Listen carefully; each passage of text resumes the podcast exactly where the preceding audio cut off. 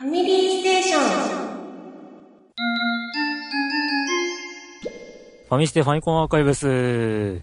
イエーイはい。お久しぶりです。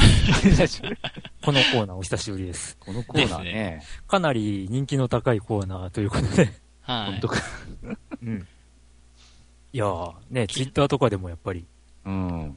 反応があるのでうんたまたましかし、私宛てのツイッターになんか、ファシファミステ、ファミコンアーカイブス、次回いつでしょうかっていう、ね、お便りいただいて、お便りとかええ、メッセージいただいて。え前回がいつだ？半年ぐらい経つかも。え、もうそんな経つかな？前回割と近かった気がするけどって、まあいいんだけどさ。えっと、今日は2014年の9月の13日、はい。えーいつもなら本編の後とかにはい。なんだけど、まあい前回もあれかな、単独で撮ったんですが、うんうんうん。えーまあ続きをやっていきましょうということで、はい。えーまあ今回ゲストさんがおーいらっしゃっております。お、お久しぶりのおゲスト。久しぶりの、はい、チキさんです。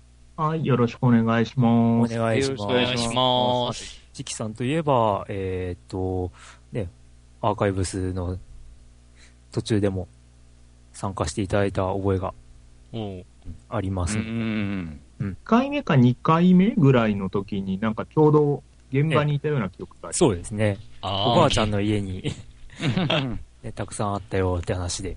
ええはいはいはい。えーということで、このメンバー、えーっと、えー、まあ、ファミステのいつものメンバーといえば、あー、ドラグーンです。はい、プリンクです。はい、よっきりです。と、チキさんの4名で、えー今回はやっていきます。ははいい。ダメ。はい。だね。では、まず一発目いきましょう。えーっと、1985年、まだ85年。まだえー12月19日発売。えーはい実は前回のバイナリーランドやボンバーマンと同じ発売日。うん。うんなぜか、これだけね、置いてけぼりにされていた。あら。テグザー。発。売元はスクエア。これスクエアなんだ。発売元はね。発売も。うん作ったのはゲームアーツだけど、移植はスクエアなのかな？ですね。スクエア参入、え、第1弾？あ、そうだったのか。へええでも今見たらなんか PC8801 とかでも発売してるみたいで。それが元ですおい。ゲームアーツが作ってます。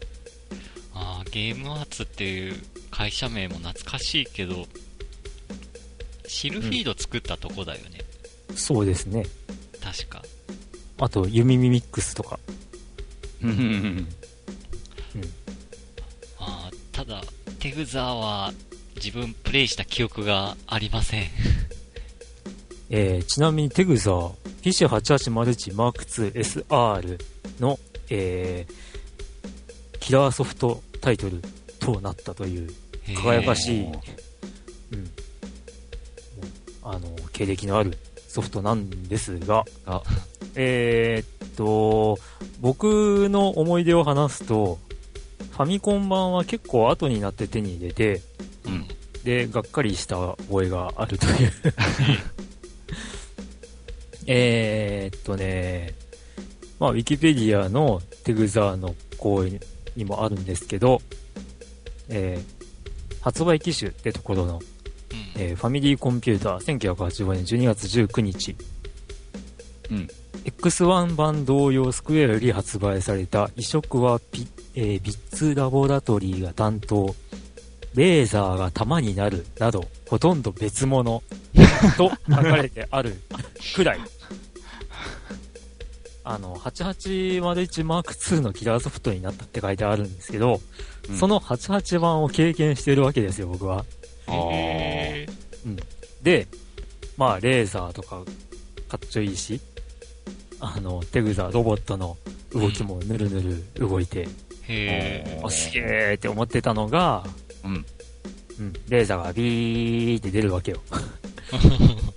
それが、まあ、ファミコン版を触ったら、ポポポン、ポポポンってなんか弾が出るという。えーっ質問じゃないですか。ていうね。感じでした。うーん、自分もなんかこのゲームは昔見たことはあるんだけど、あんまりやってい。ないな。パッケ友ージとか達が多分う、ん。そうそ見う。なんか誰かが持って。たんだけどな、これ。わからん。まあ、今も我が家にあります。チキさん。どうです？や、なんも、あの、ドラグーンさんと一緒あ。記憶、やった記憶ないですね。そうですか。んんん。まあ、えーと、まあ概要を説明すると、えーロボットから、まあ飛行機に変形できる、まあ言ってみればゼータガンダムみたいなうん。ロボットを操作して、うんうん。えー進んでいくゲームでした。うんうんなかなか難易度高かったと、まあ僕にとっては難易度が高かったという感じかなっていう。マクロスとかゼータガンダムっていつ頃なんですっけ？なんかに、いや、ま、マクロスとか、マクロスも変形するじゃないですか。ゼータも変形するはいはいはいだからなんか、そういうのに当てられて作ったのかなとかって思って。あマクロスは、その、結局、結構前12月10日ですけど、9日前。だとするとなんか関係してる、関係してるっていうかなんかシューティングになんか変形するっていうのがちょうどブームだったのかもしれないです。うんまあ、ただ、あの、元々の PC8801 版は4月、1985年の4月に発売されているんで、あかなり先駆けているかなと。ただ、でも、ガンダムが80年放送で、その数年後にゼータやってるって考えると、そういうのはアニメの方ではさ先んじてなんかがあったのあー、どうかなうん。アニメの、なんだろう。アニメの方はもうちょっとなんか前のような気もするけど。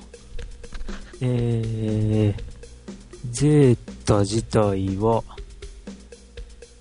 ちょっと調べましょう。ゼータは85年の3月。おーってことを考えると、1ヶ月ちょいで開発、発売ってわけにはいかんだろうから、うんまあ、ゼータとは、あれかな？なんか、そう、意識はしてないかもね。なんかちょうど時期的にそういうのが運、運よく流行った。ああ、そうかガチャうん。あなるほど。あれ、マクロスがいつぐらいでしたっけ？マクロスはもっだいぶ前ですね。82年。あー、いや、マクロスすごいな。先駆けてんな。あそうか。いや、なんかあの、テグザーのイラスト見てふと思い出したのが、オーガスっていうアニメなんですけども、オーガスも変形するんですよ。飛行機形態からロボットとかに。でも、なんかそれ、オーガスは1983年って書いてるんで、マクロスの方が先かと思って。うんマクロスの後にオーガスがあったようなうん。印象があるんですけどうん、大分の場合。うん。大分基準じゃまずいんじゃないですか。あ、でも、うん、今、超時空シリーズ、えー、マクロスが83年の6月。うん。で、えー、オーガスが83年の7月だから、やっぱマクロスが終わってすぐ、オーガスが 放送されてますね。うん。なるほどどっちも超時空で始まるんですね。マクロスは超時空要塞マクロスで、オうんーガスは超時空世紀オーガスなんではいはい。す。えーまあ、とりあえず、テグザーの思い出はほとんどないという。えー、まああのーうん、ファミコン版は、まあ今さっき話が出た通り、別物扱いみたいな言われ方してますけども、うん。まあもし、プレイする機会があるならば、8801番とかがうんいいかもねと。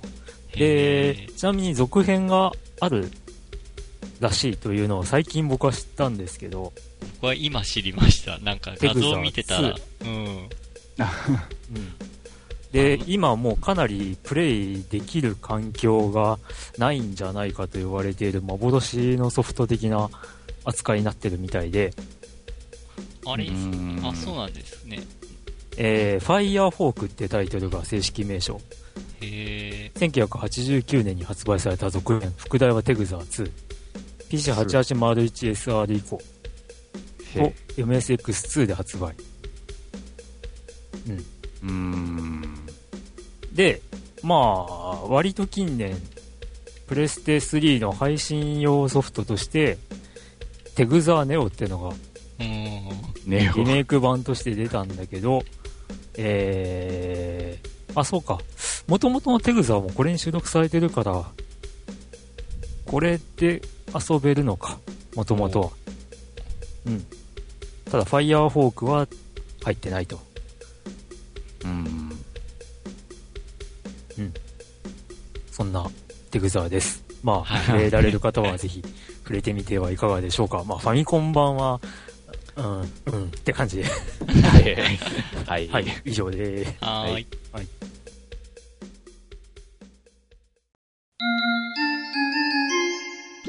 ファミステファミコンアーカイブス。イエーイえー、1985年の12月21日発売、エグゼドエグゼス。徳間書店。えー、どんなゲームやったかシューティング、シューティングねうん縦方向、もともとはカプコーン。な。えー、あれ？なんかあのー、な、なんだろう、あのー、パイロットが、ここっちみんな的にフリー向きざま、こう、ポーズを取ってるっていうようなジャケットを覚えてるんですけどう。ん、カセットのラベルを見て、ああ、絵柄は見たことある。でもやっぱりやったことはないっていう。ないのか。はい。ああ。なんかコンティニューを無限にできてた覚えがあってずっと終わらないっていうイメージが。ずっと終わらない。えうん。あれ？うん。記憶がないっつ まあね、あれですよ。カプコンのゲームらしく、パウが出て、うん。それでパワーアップしていくわけですけども。ーうん。うん。あ、あと、ヤシチとかも出てんだね、ちゃんと。あでもなんか、1942の、1943をよくやってたんで、ヤシチってアイテムのイメージなんですけど、敵キャラなんです。そうだったのか。あ、そうだったのか。なんか、あんま覚えてないんだよな。なんか、ウィキペディアに、うん。敵でもあの、後年はアイテムとして出現することが多いみたいあ、そうですあね。あ、うん。うん。えー。しかし。もともと敵だったんだ。うん。ね。しかし、本当なんかこれ、あの、いろいろ、ウィキペディアにも書かれてるけど、うん。結局、あの、処理能力を大幅に超える敵、あそうそうそうそう弾が飛び交うこともあって、画面のちらつきが非常に多かった。うん。このことについて説明書には、エグゼス君は画面上にいっぱい現れると、フラッシュ攻撃をしてきて見えにくくなるぞ、などと表記をしていた。うまい具合に、えー、そっか。そんな説明書いてたのか。表現しうん、表現してんな。うん。そこになんか注釈も続いてて、なお、当時は他社のゲームでも、ちらつきや処理落ちなどをしようと言い張ることはあった。ああ、なんじゃそら。そうっすね。うんうんうんうん。まあ確かにそんなイメージ強いな。あの、動きが遅くなって、画面がちらついてっていう。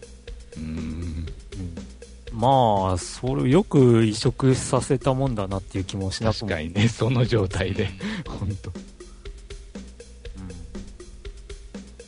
これはすごいと。まあこれはいろいろ移植されてたりするんで、うん。まあプレイできる、ね、えー、機会は多いかもしれない。はい。うん。あれ、ヨッキーは？思い出は？あ、ないですよ。ないあ僕はね、あの、友達の家に行って、なんか、これで遊んでみたいに言われて、触るような感じだったかな。うん。ちなみに、これももともとはアーケードゲームなんですね。うん。あんまり知らんかったけど。うん。まあ、エグゼとエグゼス。以上で。あはーい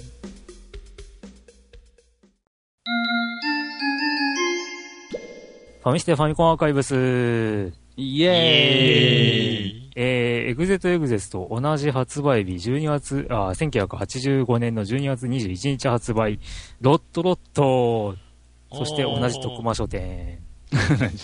これはやったことあります。ロットロ友達から借りて、うん。ロ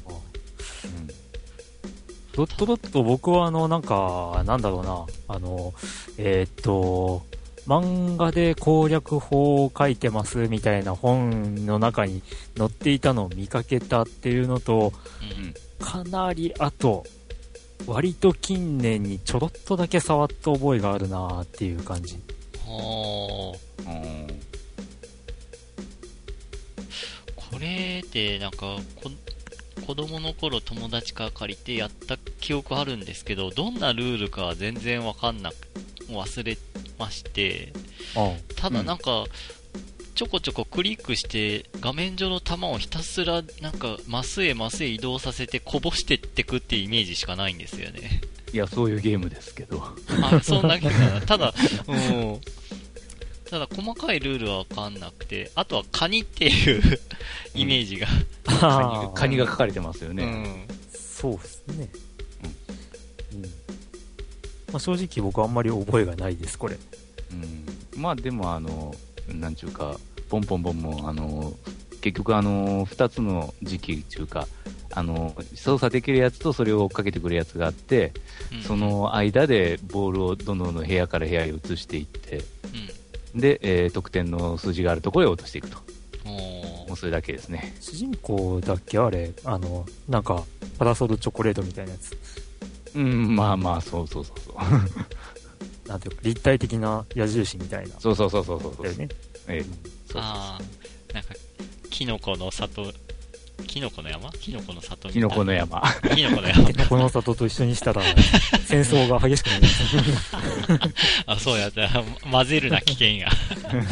キノコの山に出てくるような、確かに。うん。んで、あの、左下の部屋にボールが行っちゃうと、カニが出てきて、あの、赤いライン、チョキンってしたら、終わりっていう。あ よくわからんの。あ。そういうゲームなのか、結局。まあ、パズルっちゃパズルですよね。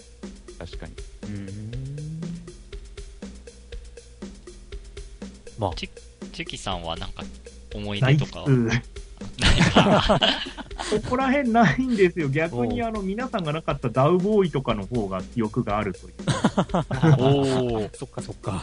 なるほど。まあ、ここら辺は人によって違うので。そうですね。はい。はいまあ。僕もあんまり語れることがないので、以上でよろしいですか？はい。はーい。はい。はい。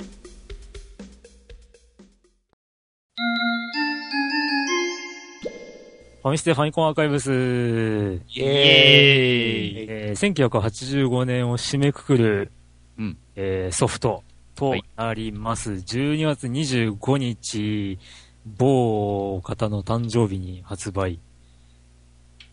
ペンギンくんウォーズ、アスキおー。うん。これはやった記憶あるなうん日もあります。うん。なんかもうあの、な、なんか謎の台の上でボールを投げ合うっていう。うんあ、そういうこっちゃですね。ー。うん。まあ言ってみれば、なんというか、ビリヤード台っぽいそうそうそう、そんな感じです。ので、ね、ボールを実はぶつけ合うゲームというか、あの、相手側にボールを全部やれば勝ちっていう、そうですね。そういう単純明快なルールなんですけどね。そうそう。ぶつけたら相手が、まあ、ある程度の時間ピヨるんで、その間に、ボンボンボンとあ投げてーしまおうっていう、そんなゲームでしたが、うん割と音楽が耳に残る。ああ、僕全然記憶に残ってないですね、音楽。ああ、そうっすか。うん。どんなんだったかな。うんうんまあうんうん口ずさんでもいいけど、多分、わかりづらいとは思います。後で確認します。なんか意外と大人な雰囲気のジャズっぽい曲、へえ。それに合わせて、ね、ペンギンくんの背中がこう画面を右に左にと 動き回るわけですけどね。まあ、実際、あの、なんていうか、あの、誰かさんがこれ、レコードかなんかで出してた曲ですよね。あ、そうなの？うん。あ、本当だ。石川秀美、うんうんうんうん。もっと接近しましょう。はいはい。曲が作らえ。れていました。なお、携帯アプリ版、携帯アプリ版？については音楽著作権の関係上使用されていない。あ石川秀美。うん。あの、あれだ。ややくんと結婚した人じゃないか。本名薬丸秀美。うーん。日本の歌手である。歌手である。1980年代に活動していた。1966年7月13日生まれは、まあ、それはいいとしてだ。うーん。で、確か、対戦、対戦できたっけ、これ？対戦できますよ。なんか片側すげえやりにくかったっす。そうそう。ものすごいやりにくいんだよ。あの、片側奥側にいますからね。そうそうそう。見づらいんですよ。そうそうそう。遠近法で奥がちっちゃいからですね。本当この台。ああ、そうか、トーナメント戦で一応1から8人対戦というような。形になってんのああ。まあ実際はあの、ね、交代交代でうんうんうん。戦うわけですけど、うんまあ、基本は1対1。1対1ね。おー結構、まあ昔ちっちゃい頃はルールわかんなくてなんじゃこりゃだったのが、うんえっ、と、いつぐらいかな。中学校ぐらいの時に友達が持ってきて、まあ最初になんじゃこりゃって思ったのは、こう親戚の家で見て、なんじゃこりゃだったんですけど、その後中学校ぐらいの時に友達がなんかこれで遊ぼうぜって持ってきた時に遊んでルールを把握して、お面白いなこれって思ったっていう覚えがあります。うん。で、うちにあるんじゃねえかな？こっち本当いいっすね。え？物持ちが本当にいいですね。いやいやいやいやいや。割と後になって集めたものもあるんで、そんな感じですな。はい。はい。はい。はいゴモーズいいですか？はいはい。はい。で以上で。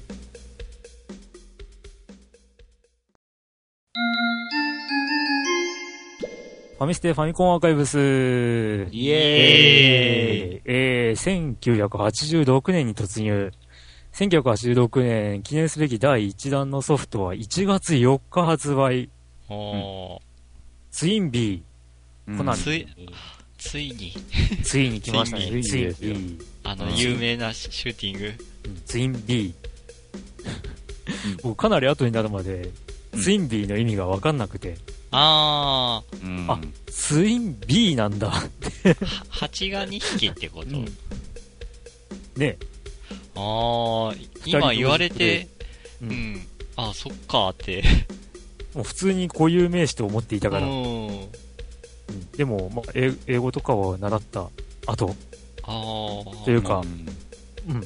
あの、普通に固有名詞と思っていたから全然意識してなくて、うん。ある日突然こう、あのパッケージかなんかで、あ、ツイン B って書いてる。あ、英語の綴りを見て、うん。やっと分かったってこと。分かった。あ確かに。ね、その後ツインビー、ウィンビー、グインビーとかいう名前がこうん。う、出てきてたから、ね、っていう。グインビーはディスクシステムで発売された3人同時プレイの時に出てきたんですね。グインビーでしょ？グインビー。そうです、そうです。はい緑色のやつ。それはまたあるのかな、別に。うん まあ、また、うんうん後々出てくるわけですけど。はいはい。うん。ツインビーはまあ言わずと知れた縦方向スクロールうんシューティングゲームで、ねですね。ベルを雲から、なぜ、なぜ雲にあるのかよくわからないけども、雲からベルを打ち出して、色を変えて、で、まあ、色付きのベルを取ると、パワーアップしていくという。はい。うん。で、あまりベルを打ちすぎると壊れちゃうっていう。蜂になって襲ってくるんですよね。あ、ええ走ると吸ってくんだっけ、でもそれを倒すと結構高得点になってた覚えがあるんですが、そうそうそう。アーケード版およびファミコン版ではベルを打ちすぎるとベルが壊れ、8、カッコビックルに変化して攻撃を仕掛けてくる。ビックルを打つと高得点を得られるが、黄色ベルを取り逃したことになるため、連続取得カウントは最初からとなる。ん？連続取得カウント？ああ、黄色ベルのコンバージョンはいはいはい。そうそうあの、500から1万まで増えるんですよね。そうですね点数が。そうそうそうそう。そうですね。それのカウントがまあ、ゼロに戻ると。まあ、ね、割と最近、なんだっけな、あのー、スマップの、慎吾ちゃんが出てる番組で、クイズみたいなのがあって、で、ツインビーで、えー、なんだっけ、赤色のベルを取ると、うん。な、どうなるっていう問題で、分身って思いっきり言って、うん。違うよみたいな、あ そういうあ、赤なんだっけ？言われてましたが、バリアです。あ、バリアか。はい。これ確か地上も攻撃できましたよね。地上も攻撃できますよ。うん手がついてて、あの、ボムを投げます。あでー、敵の弾を被弾すると、あの、両腕を失って地上物を攻撃できなくなるっていう。えっ、と、それって段階があって、一発目で片っぽの腕がなくなって、いやでえっ、と、両、両方です。あれ？で、あの、救急車みたいな音が鳴って、うん。上からあの、うんこう、なん。か出てくるわけですよ。で、それにくっつくと、回復して、ただもう、その後もう一回ダメージくるっていう状態になりあます。別のやつ言ってんのかな？あの、あのですねものによっ、て、ちょうどアーケード版は片方ずつ。え、そうなの？ファミコン版はあれでしょ？ファミコン版はもちろん一撃で両手なくなりますけど。うん。だよねへそうであとファミコン版の3も、うんあの、片手ずつなんですよ、確か。ああ、3ね。3。うんそう、で、そうだ。あれは3か。へえ、お、それは知らなかった。片方ずつって知らなかったな。僕、ファミコン版のツインビーしか経験してないわ。ーもう同じく。えー、そうだったのか。初めて知る事実も。だから、まあ出てくる一。応その、この時期のシューティングでは珍しく一発アウトじゃないんですよね、多分。うん、そうそまあ、あの、敵の体当たりに、を食らうと、だ、あの、死んう。じゃうけどあダメ。です。うん、確かあで、まあ、ただ、そうね、後半になってくると、スピードが上がってないと、時期のスピードを上げてないと、もう敵の動きが速すぎて、体当たり攻撃で死ぬっていうパターンが多くなるっていう、かなり厳い。しいゲームでもあるんだけども、昔結構か、簡単ではないけど、クリアはしていた覚えがあるんだけど、最近になっていろんなところで、超、超高難易度のゲームみたいな語られ方してて、あれおかしいなって思うんですけど、あーこの初代ツインビーをクリアしたことはないですけど、はいその後のディスクの方の燃えろツインビーかな？うん。はクリアした記憶あります。あと、まあ、このゲームで言うところだと、えーっと、ツイン、ツイン砲ツインあ砲と、えー、分身か、えー、バリアとキャンディの3方向か、どっち派かみたいな話になるんですけど、なるほど、なるほど。僕は分身派でした。うん。自分は、あの、3、3ウェイですね。うん。ハンディ。3ウェイバリア。うん、そうそう言えばあるよ自分もそっちの方かな。ーバリアかな割とバリアの方、その 3way も連射があんま効かなかったから、かえって難しいと思いますわ。あーで、ツイン砲で分身の方が、まあ、敵が出てきたら瞬殺できるんで、多分それでクリアしてたんじゃないかなって思うんですけどね。あうん。確かにボス的には有効そうです。うん。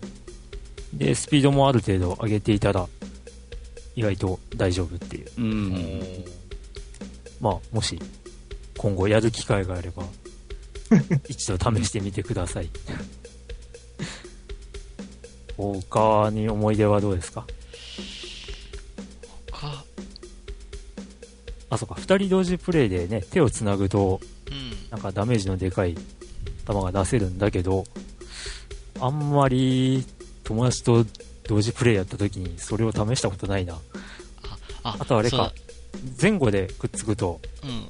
五方向かなんかのうん。玉が出るんでしたっけね。これなんか、ううちなんか友達か妹と一緒にえ共同プレイやって、うんそう、だから、自分が狙ったベルの色 を打ってて、あ、し、この色になったと思ったら、相手の方が、なんか撃っちゃって弾撃って、撃っちゃって、おーいっていうやりとりが結構あったなって。そうですね。うんありますうね、んそれは。俺のベルの色消すなよみたいな、っうんうんうんうん。ていう思い出がありました。あの、合体しようとして、あの、味方を、あの、つっついて、であの、弾にぶつかるとかっていうのをやってました。うんうんうんうまく合体できなくて。あそうですね。まあ、この辺も、あの、まあ、マリオブラザーズとか、ーアイスクライマーとかの例に漏れずっていうう、ん。協力プレイのはずなのにっていう、そう、邪魔し合えるっていう。ありがちなゲームでしたね。うんヨッキー思い出は？まあ、これはね、ラスボスは倒せなかった覚えがあるな。おや。うん。うんうんうんうんうんまあ、そんなところですかね。はい。まあ、後々ね、ツインビーシリーズが、キャラ、キャラで売れるゲームになるとは。しなかったという、そんな感じもありました。はい。はい。じゃあ、以上で。はーい。はい。